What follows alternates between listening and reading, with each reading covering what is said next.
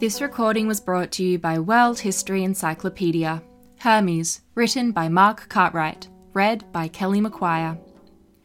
Hermes was the ancient Greek god of trade, wealth, luck, fertility, animal husbandry, sleep, language, thieves, and travel.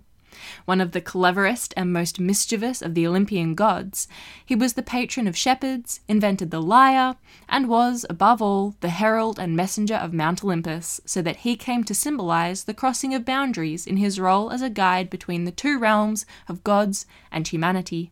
To the Romans, the god was known as Mercury. Hermes has a very long history, being mentioned in the Linear B tablets of the Mycenaean civilization at its height from the fifteenth to thirteenth century B C E.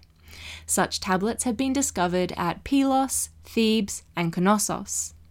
With origins then as an Arcadian fertility god who had a special love for the Peloponnese, the ancient Greeks believed Hermes was the son of Zeus and the nymph Maia, daughter of the Titan Atlas, and that he was born on Mount Silene in Arcadia.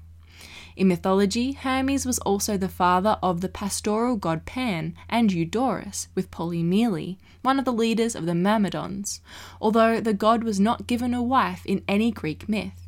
The idea that Hermes represented movement is reflected in his role as a leader of both the nymphs and Graces, charities.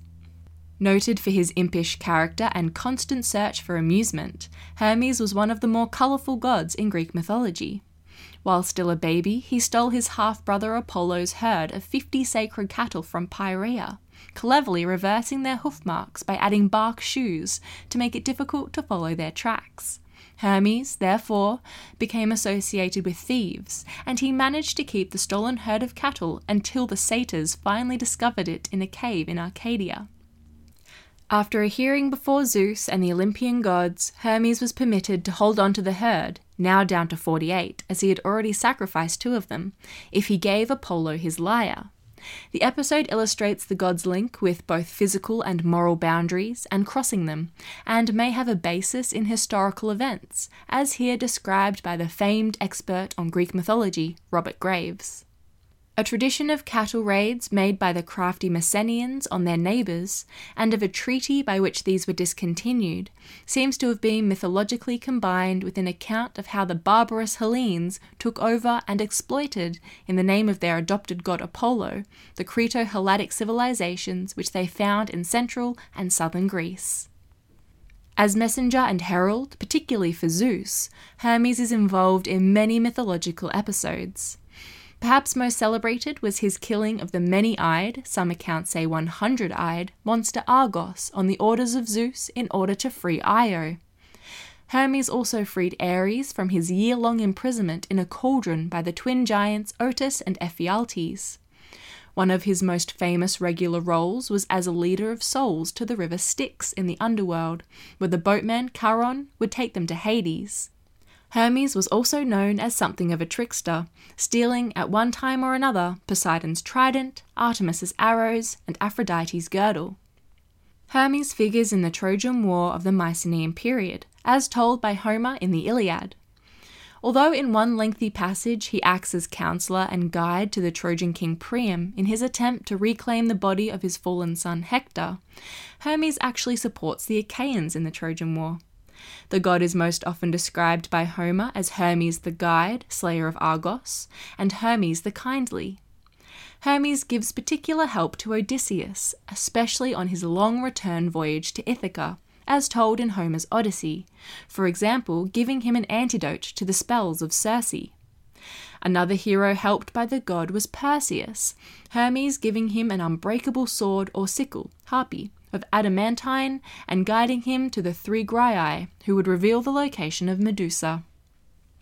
Hermes was credited with inventing fire, the alphabet, dice, actually knucklebones, and so he was worshipped by gamblers in his capacity as god of luck and wealth, and musical instruments, in particular the lyre, made from a tortoiseshell by the god. Hermes was regarded as the patron of thieves and shepherds thanks to his invention of the panpipes, syrinx. He was the patron of travellers, and stone pillars, Hermes, with a phallus symbol, were often to be seen set up along roadsides to act as guides and offer good fortune to those who passed. Hermes were particularly set up at boundaries reminding of the god's role as a messenger between the gods and humanity, as well as his function as a guide for the dead into the next life. In addition, Hermes was regarded as the patron of the home, and people often built small marble stelae in front of their doors in his honour. Famous for his diplomatic skills, he was also regarded as the patron of languages and rhetoric. Orators regarded the god who transferred words from sender to receiver as their patron, as did interpreters, another group of boundary crossers, and even today, the study and interpretation of texts carries his name, hermeneutics. In the Hellenistic period, the god was often associated with gymnasia and seen as the protector of youths. Finally, the god's Latin name, Mercury, is, of course, the name of a planet, naturally the fastest one to orbit the sun.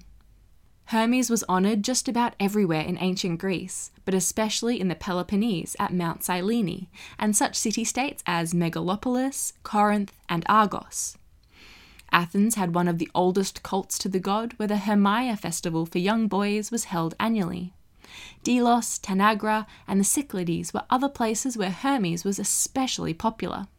Finally, the god had a noted sanctuary on Crete at Katosymi, where young men about to become full citizens engaged in a two-month-long rite where they spent time cultivating homosexual relations with older men in the mountains thereabouts. Another Hermia festival on Crete permitted slaves to temporarily take the part of their masters.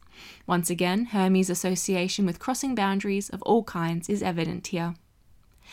In ancient Greek archaic and classical art, Hermes is depicted holding the kerykeion or caduceus staff, signifying his role as a herald.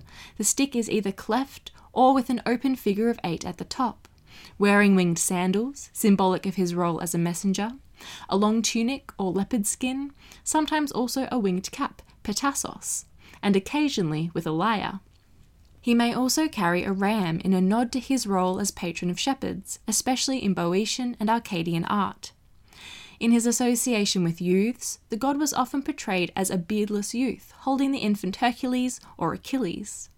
At the same time, his association with trade is evidenced in the seals of Delos, where he carries a purse. Perhaps the most celebrated depiction of Hermes in Greek art is the magnificent statue by Praxiteles, circa three thirty B C E, which once stood in the Temple of Hera at Olympia and now resides in the Archaeological Museum of the site.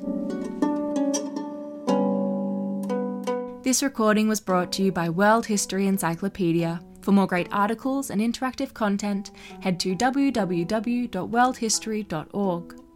World History Encyclopedia is a non-profit organisation, so if you'd like to support our work, you can head to our Patreon at w w w dot world history dot org forward slash Patreon or via the Patreon link down below.